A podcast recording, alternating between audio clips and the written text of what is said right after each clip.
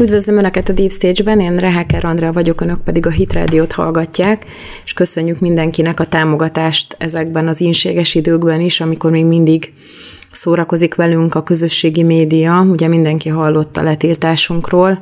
és emiatt is kérem Önöket, hogy keressék a tartalmainkat,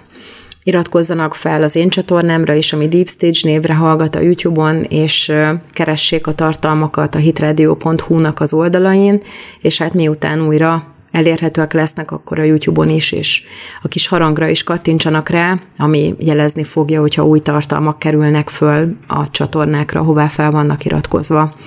A mai adásban három témát szeretnék egy kicsit jobban kibontani. Ebből az első kettő Amerikával foglalkozik. Az első ar azzal, hogy hogyan sikerült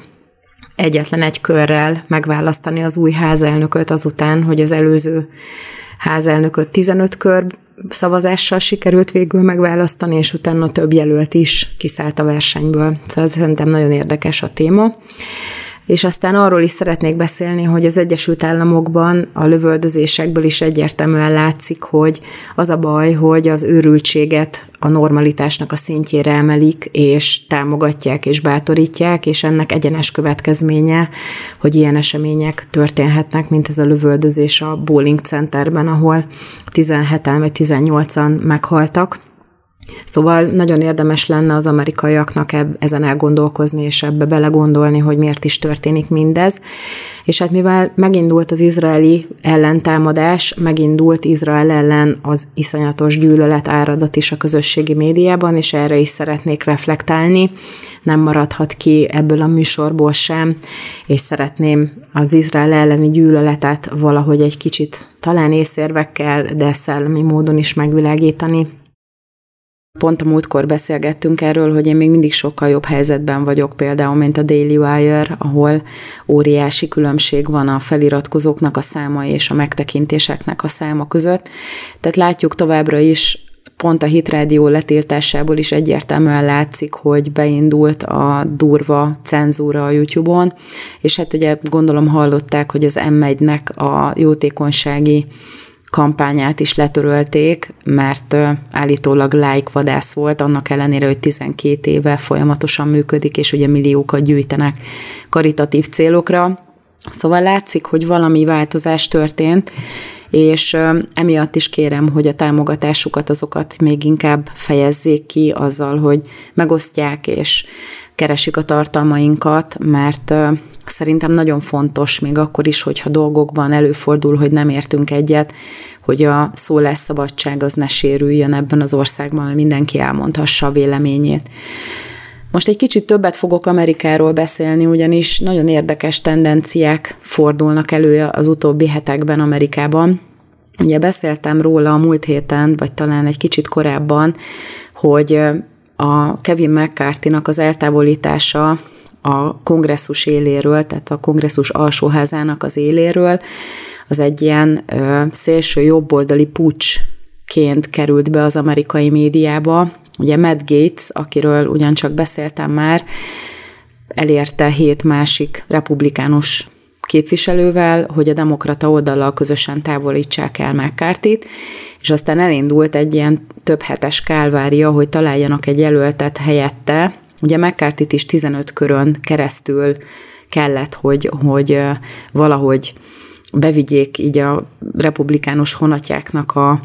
a hát kegyelmébe, vagy hogy mondják ezt szépen, tehát ugye 15 körön keresztül nem kapott többséget, és aztán a 15. körben végül megszavazták, hogy legyen ő a házelnök. Csak hát nem tetszett a szélső jobboldalinak minősített, igazából csak konzervatív republikánus képviselőknek, tehát ezek nem támogatják az óriási költekezést,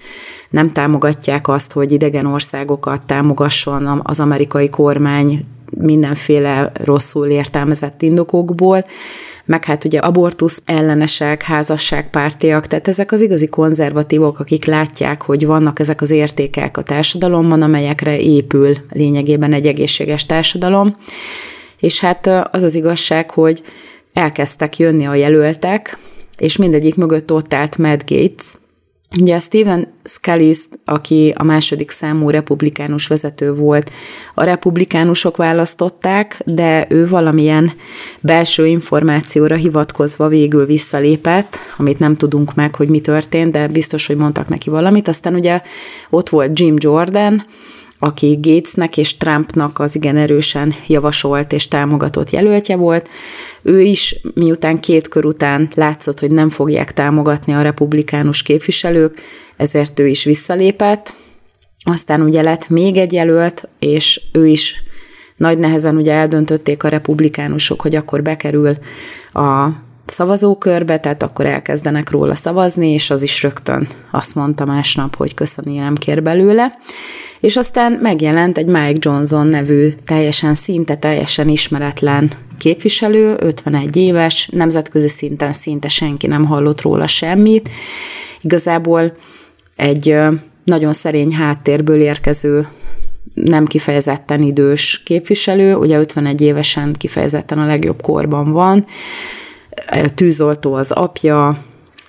tehát teljesen egy ilyen nagyon, nem, tehát szóval nem, nem egy politikus családnak a szülötte, hanem az amerikai álmot megtestesítő, ráadásul evangéliumi kereszténynek mondott ember, ami azt jelenti, hogy nagyon erősen ellenzi az abortuszt, és hát azt mondja, hogy ő magát szolgának tekinti, tehát másokat szeretne szolgálni, ami egyértelműen hát egy nagyon jó mondat, viszont majd meglátjuk, hogy ez a következőkben hogy fog majd kifutni, vagy mit fog csinálni. Ugye ő is Trump támogató,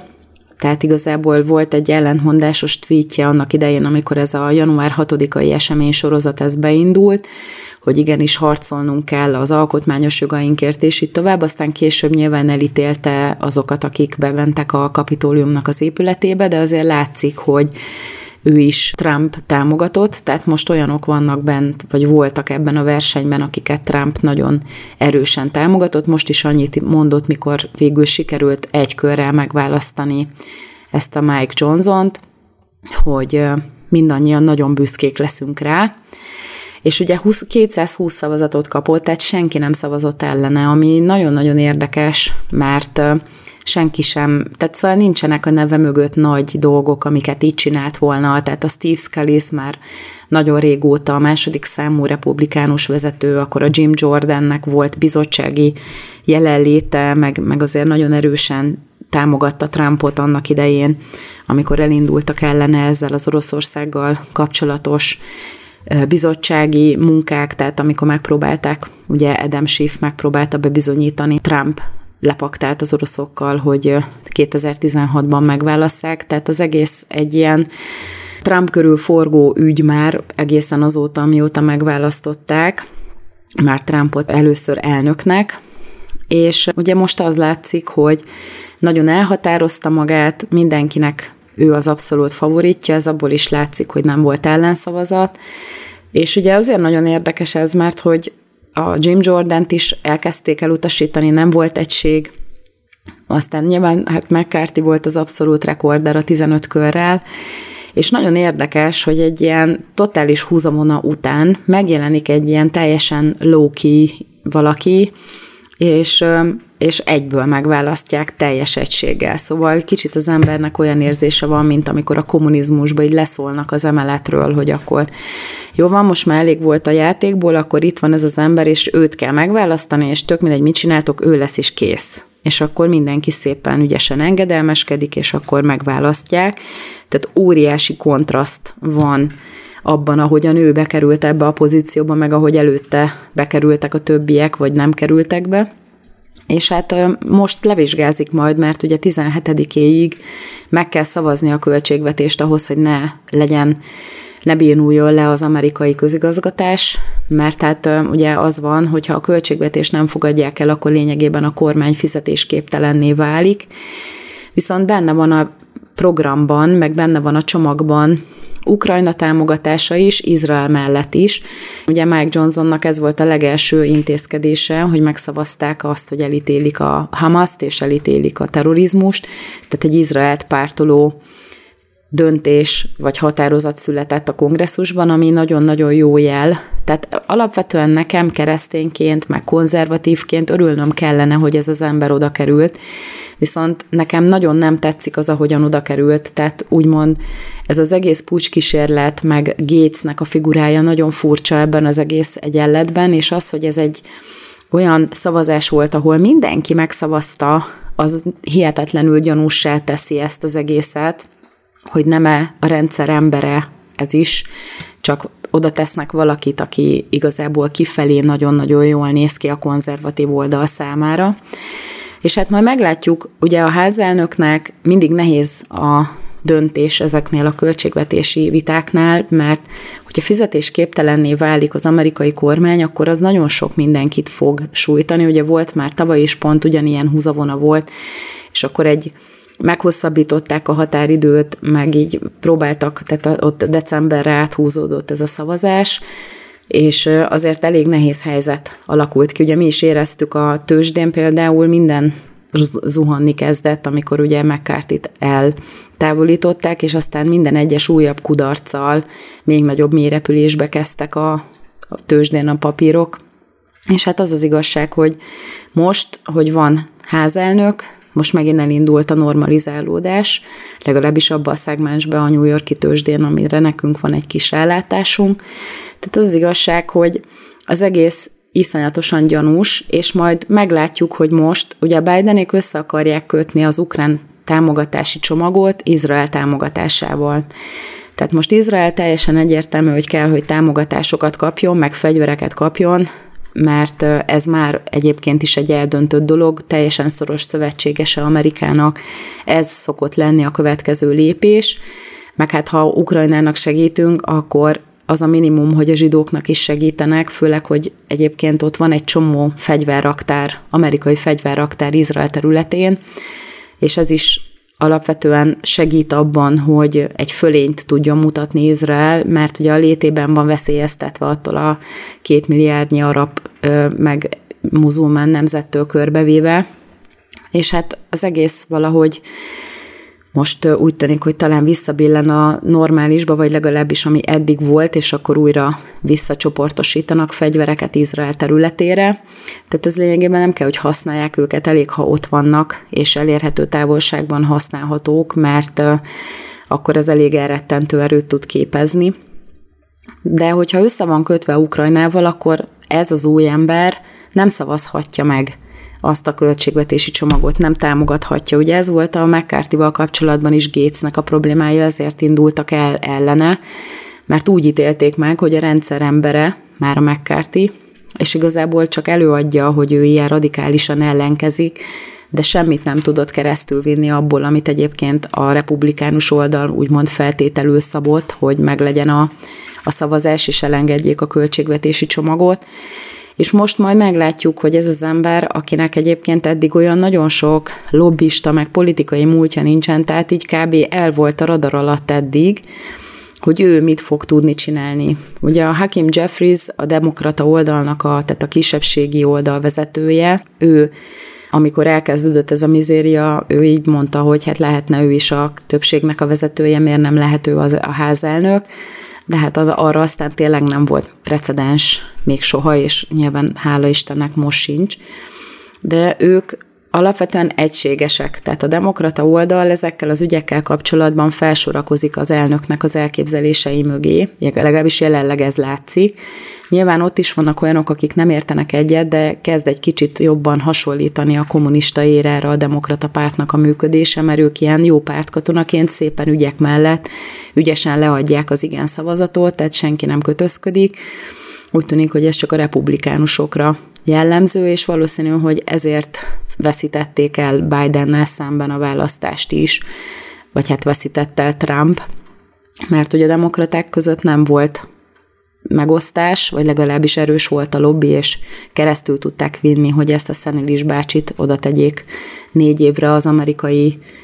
vezetés élére, a világ élére lényegében, míg a republikánusok elvek mellett azért egymással is szembe mennek, és hát na, na majd most meglátjuk a költségvetési vitákban, hogy vajon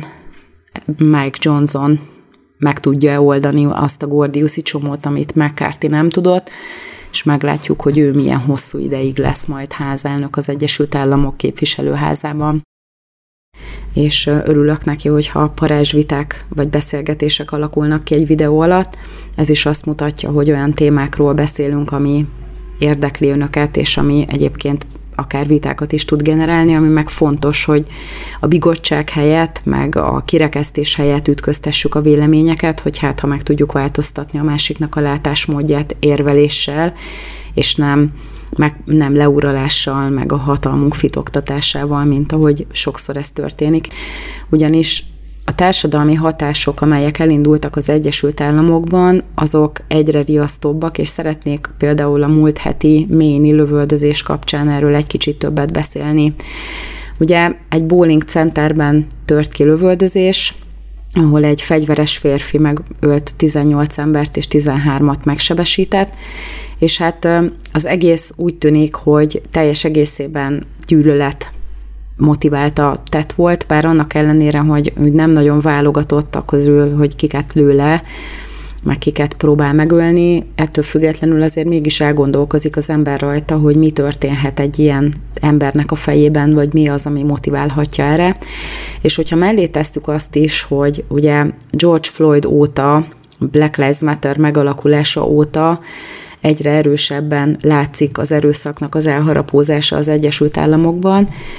Például a Twitteren, aminek most már X a neve,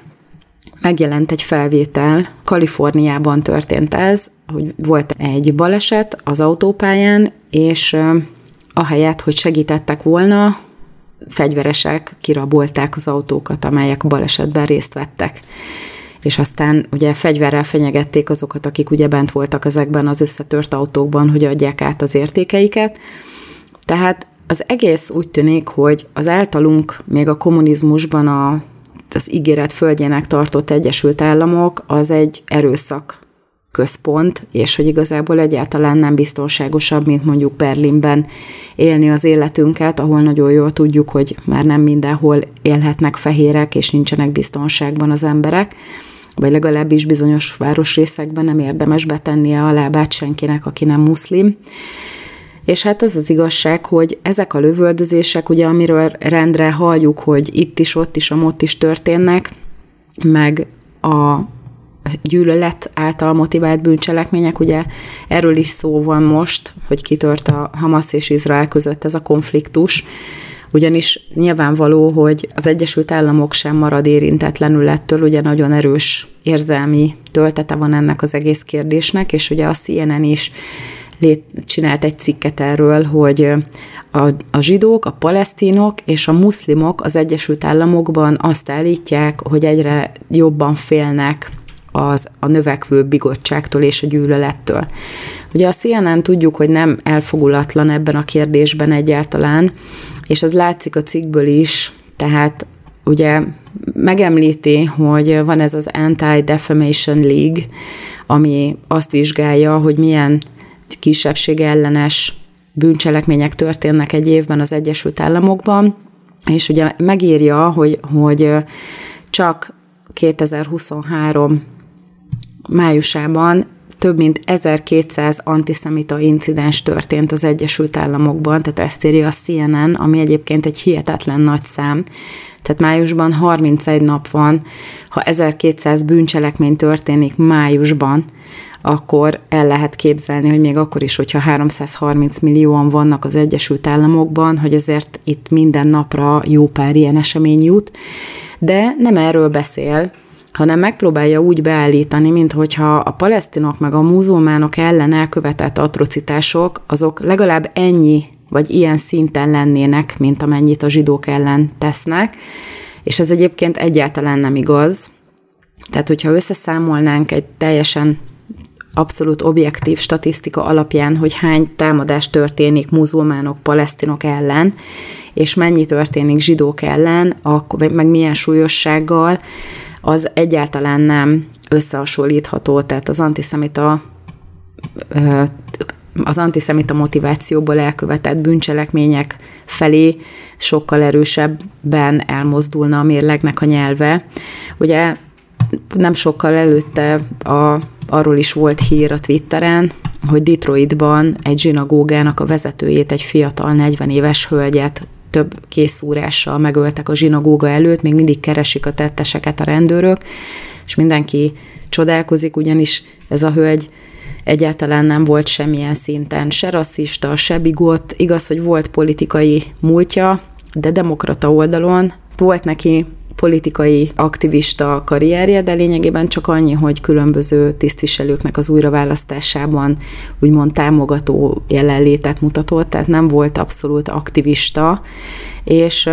a zsinagóga előtt találták meg a holttestét, tehát ez is egyértelműen látszik, hogy ugye ennek van üzenete, hogy pont a zsinagóga előtt történik ez, meg hogy, hogy ugye több készszúrással, tehát a kés az mindig olyan közelről lehet megölni valakit, és hogyha nagyon sok készszúrással van elkövetve ez a bűncselekmény, az azt mutatja, hogy ennek nagyon-nagyon erős érzelmi töltete és ilyen gyűlölet töltete van, ami mutatja, hogy valószínűleg nem a férje, vagy nem a, a szeretője, vagy nem tudom ki gyilkolta meg az utcán ezt a hölgyet. Tehát én úgy érzem, hogy itt megint maszatolás van, mert úgy próbálják beállítani, hogyha a zsidók ellen elkövetett folyamatos antiszemita támadások, azok egy szinten lennének azzal, hogy mondjuk tüntetők egy Izrael melletti tüntetésen azt kiabálják, hogy, hogy le a palesztinokkal, meg le az iszlámmal. Tehát azért ezek akkor is, hogyha mondjuk ez tényleg okot adhat valakinek arra, hogy egy kicsit kellemetlenebbül érezze magát, vagy mondjuk féljen, ami szerintem egyáltalán, tehát erre nagyon kevés oka van egy ilyen kiabálástól a muzulmánoknak, hogy féljenek. De mindegy, szóval az a lényeg, hogy ennek a kettőnek az egy szintre hozása, ez megint azt mutatja, hogy próbálják úgy beállítani, mint hogyha itt mindenki áldozat lenne. De ha visszatérünk erre a tömeg lövöldözésre, meg azokra, amelyek egyébként folyamatosan történnek az országban, akkor el kell, hogy gondolkozzunk rajta, hogy mi az, ami ráveszi ezeket az embereket arra, hogy elkezdjék gyilkolni a környezetükben az embereket maguk körül. És ugye volt egy nagyon érdekes bejegyzés az X-en, amely arról beszélt, hogy a mai amerikai politika, meg a közbeszéd, az lényegében mentális betegségeket hagy jóvá, meg bátorít, és ugye azok, akiket elkaptak, vagy sikerült élve elfogni ezek közül a tömeglövöldözők közül, bár sokat egyébként a rendőrök, vagy a biztonsági őr, vagy valami a lélek jelenlétét megőrző járók elő lelőtt, mielőtt ugye még több ember tudtak volna megölni, de mindegyikről megállapította utólag a nyomozás, hogy mentálisan betegek voltak. És nyilvánvaló egyébként egy általánosan gondolkodó ember számára, hogy csak elmebeteg kezd el maga körül őrült módon teljesen random járókelőket, meg, meg embereket lelövöldözni, de mindegy egyértelműen belet bizonyítva mindegyikről, hogy nem volt normális, de közben meg, ha azt nézzük, az elmúlt évszázadban az 1900-as évek elején, ugye az 50-es, 60-as évekig, meg még szerintem a 70-es évekig is ezek a betegségek, tehát az, hogy valaki mondjuk gender diszfóriában szenved, ezek betegségnek voltak nyilvánítva. Tehát nem mondta rájuk senki, hogy ők egyébként a rossz testbe születtek, meg abszolút ez egy normális dolog, hanem meg volt állapítva, hogy ez egy mentális betegség, ez egy olyan kórisme, amit egyébként kell kezelni, tehát ez nem volt a szőnyeg alá söpörve, hogy ilyen nem létezik, hanem egyszerűen a helyén volt kezelve, hogy ez nem normális. És ugye, ha megnézzük azt, hogy egy nagyobb társadalomban mekkora részarányt képviselnek az ilyen emberek, akkor egyértelműen látszik, hogy egy igen-igen marginális kisebbséget képeznek. Viszont, hogyha erre rámondjuk, meg, hogy ez jó, meg még bátorítjuk is, hogy igenis éld meg ezt a másik identitásodat, hogy mentálisan te teljesen normális vagy, akkor abból egyértelműen következik, hogy minden egyes olyan ember, aki mentálisan beteg, az valahol kap egy plecsnit, hogy veled minden rendben van, nincsen semmi baj. És hát ezek, a, ezek az incidensek, amelyek történnek, ezek azt mutatják, hogy egyre nagyobb része az amerikai társadalomnak egyszerűen ahelyett, hogy, hogy kezelve lenne, vagy normalizálva lenne, meg van erősítve egy ilyen nagyon-nagyon durva mentális állapotban, vagy deformációban nem nagyon lehet másra számítani. És adásul azok, akik elveszik, vagy el akarják venni a fegyvereket az emberektől, hogy megvédjék magukat, a mentálisan betegekkel szemben, mert ugye itt is, hogyha valakinél lett volna fegyver, akkor lehetett volna hatástalanítani ezt az embert, mielőtt 20 akárhány, vagy 30 akárhány ember áldozatul esik azok a politikusok, akik megerősítik a mentális betegségben szenvedőket ebben az állapotban, és végérvényes döntésekkel ebben benne is tartják, vagy még mélyebbre tolják, mert ugye aki átoperáltatja magát, az nagyon fájdalmas módon döbben rá, hogy nem tudják átoperálni, nincsen azon a szinten az orvostudomány, hogy ő belőle nőt csináljanak, ha férfi volt, és fordítva sem Magyarul egy olyan mély mentális állapotba kerülnek ezek az emberek, egy olyan hihetetlen rossz helyre, hogy nem is csoda, hogy a legnagyobb részük az nem marad utána normális, tehát ezek, ezek abszolút utána a legtöbben öngyilkosok is lesznek, vagy legalábbis megpróbálják, nagyon sok az öngyilkossági kísérlet, és ugye ezt úgy használják utána a politikusok tovább, hogy megerősítsék azt, hogy láss, nézzétek, nem voltak megerősítve, pedig hát egy átalakító műtét azért az az abszolút megerősítése valaminek, amit egyébként lehet, hogy éppen egy kis tanácsadással vagy beszélgetéssel lehetett volna normalizálni, de ugye mivel ez az általános a politikában, hogy ezeket erősíteni kell, vagy mondjuk a Black Lives Matter, amely egyértelműen agresszív és egyértelműen erőszakos, azt is megerősítjük, hogy lényegében nekik ehhez joguk van, mert ugye ők a rabszolgáknak a leszármazottai, akiket erőszakkal hoztak át Afrikából, és akkor is, hogyha egyébként valakinek a Mayflower-en érkezett az őse, arra is rámondják, hogy rabszolgáknak a, a leszármazottja, tehát nincsen egyértelműen bebizonyítva, hogy itt mindenkire igaz volna ez.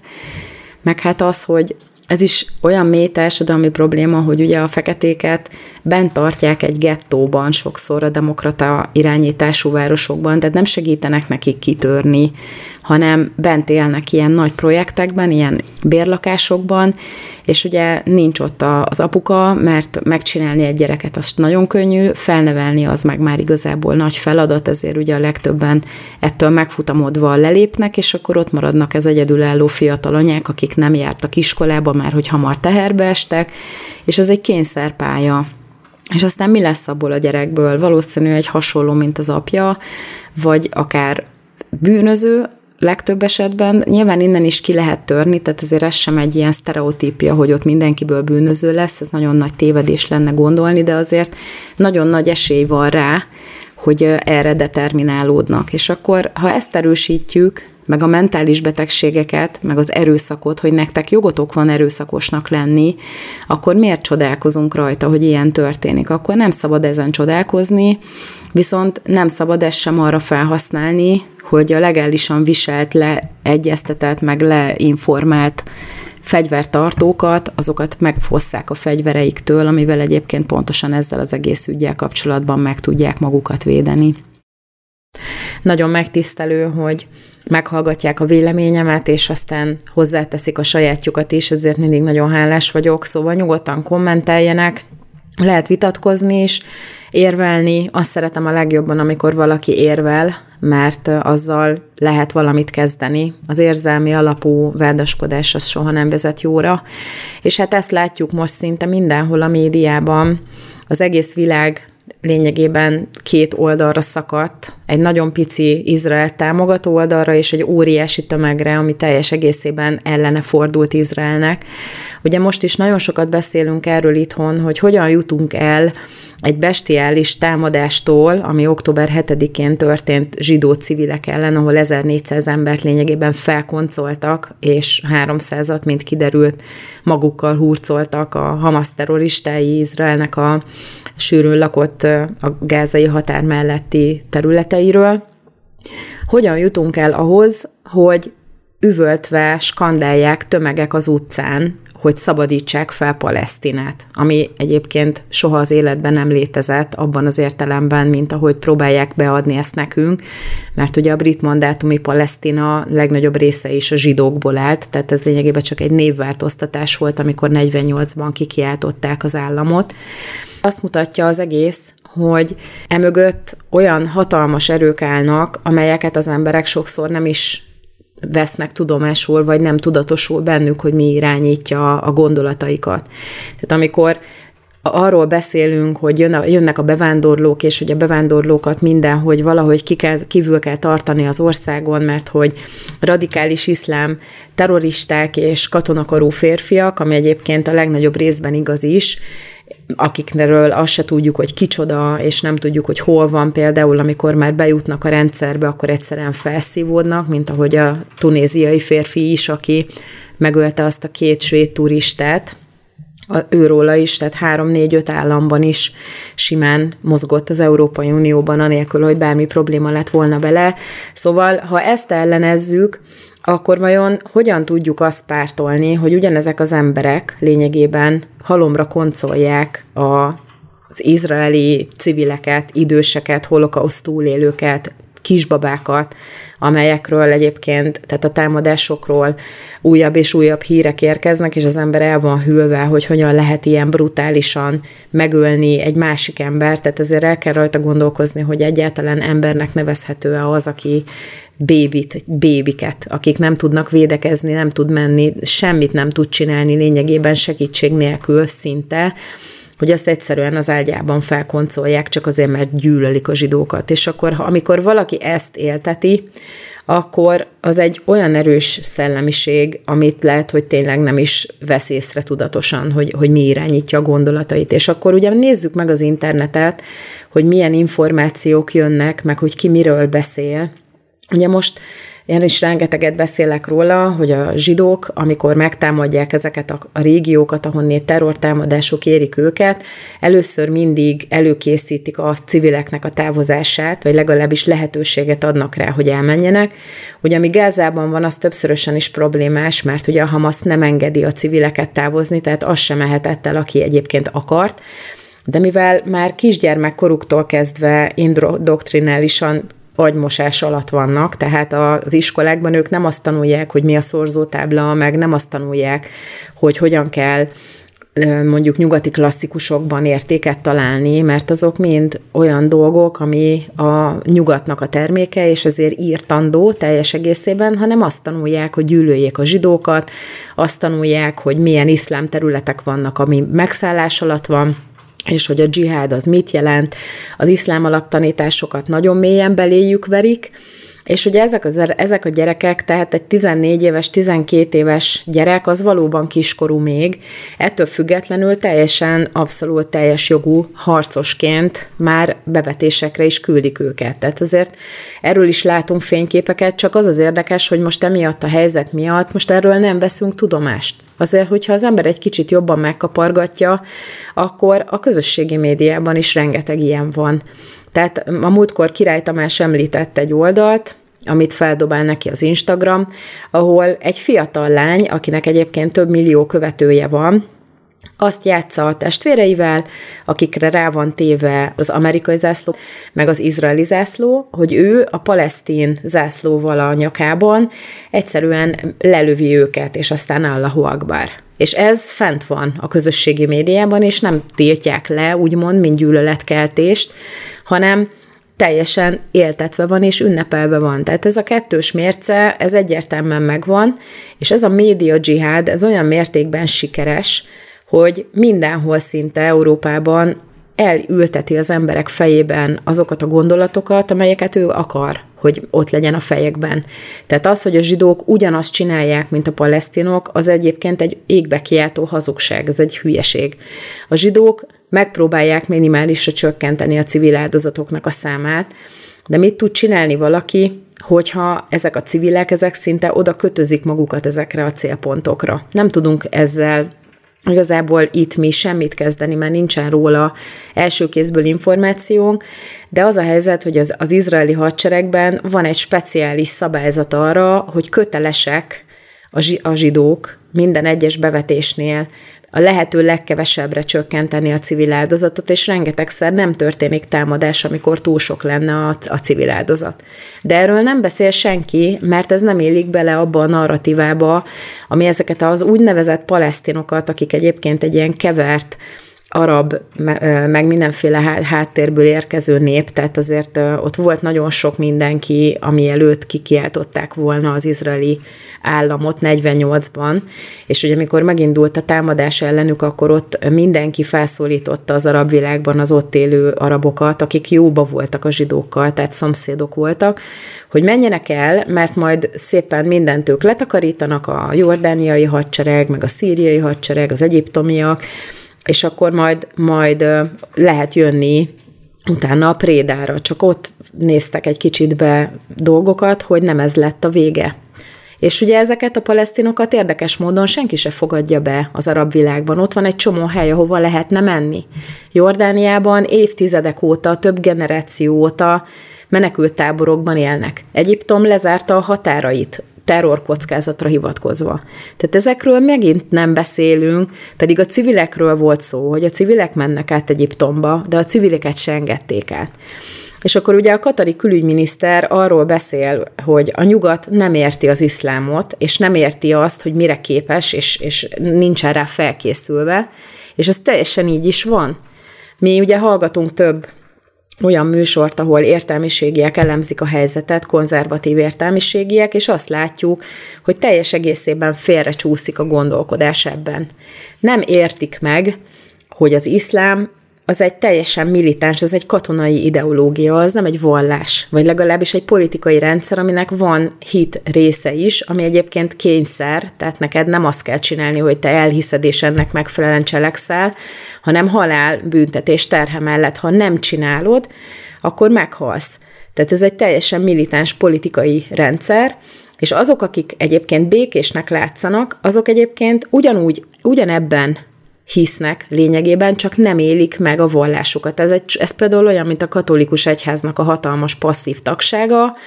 hogy teljesen úgy élnek, mint akik semmiféle Istent nem ismernek a legtöbb esetben, de benne vannak a listába, és amikor meghalnak, ugyanúgy ki kell fizetni nekik a temetési költségeket az egyháznak, pluszba az összes elmaradt egyházi adóval együtt, mert ugye benne voltak a felekezetbe, de egyáltalán nem látszott rajtuk kívülről, hogy, hogy ők egyáltalán hívők. Na most ugyanez van az iszlámban is, de abban a pillanatban, ahogy komolyan kezdik venni az iszlám ideológiát ezek az emberek, abban a pillanatban gondban leszünk. És hát az a helyzet, hogy a konzervatív értelmiség Magyarországon idealista, mert hogy az arról beszélnek, hogy túszokat ejtettek ezek a Hamas terroristák.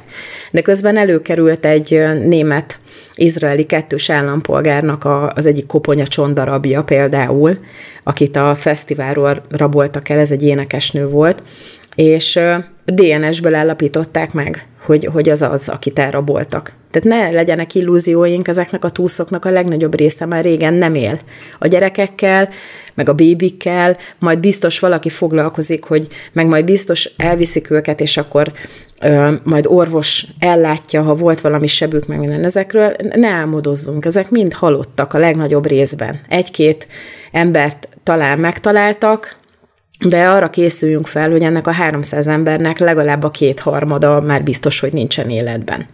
És akkor ahelyett, hogy egyébként meg megítélnénk, meg súlyoznánk a dolgokat, hogy mi történik egyébként ott abban a régióban,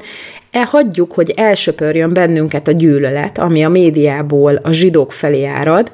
és az ember egyszerűen hagyja a legtöbb esetben, hogy a benne levő egyébként alap zsidó gyűlölet rejtve nagyon sok helyen Európában megtalálható, ez a reakciókból látszik, hogy utáljuk a migránsokat, meg utáljuk az egészet, már igazából az iszlám az egy, az egy gyilkos dolog, meg megölnek egy csomó németet, meg franciát, meg belgát, meg minden, meg a hollandokat, de egyébként a zsidókat ennél sokkal jobban gyűlöljük, és amikor valaki például New Yorkban, amilyen nagy liberális fellegvár, felmer szólalni, mondjuk újságíró, azzal szemben, hogy azért rájunk már meg egy kicsit, legalább gondolkodjunk már el rajta, akkor ugyanúgy megfenyegetik, mint amit, az is, mint amit a zsidókkal csináltak, hogy megerőszakolják és megölik. És ugye ez az ember most már ilyen testőrökkel mászkál, mert valóban félti az életét, mert ugye itt aztán nem babra megy a játék. Tehát azért vannak olyan fenyegetések, amit az ember érez, hogy ez csak valakinek a dühéből jön, de ezt a nőt, ezt úgy fenyegették meg, hogy azonnal szerzett magának testőröket. És ez azért nem kis dolog New Yorkban. Szóval érezzük azt, hogy a megfélemlítés, meg a hamis információ, meg a totális támadás a sok ostoba, üresfejű nyugati ellen, az, az, az a médiában zajlik a legintenzívebben. És ne haragudjanak meg, hogyha én ez ellen mindig is fel fogok szólalni, mert nem lehet egy lapon emlegetni. Akkor is, hogyha valóban van civil áldozata a zsidó támadásoknak, nem lehet a bestialitást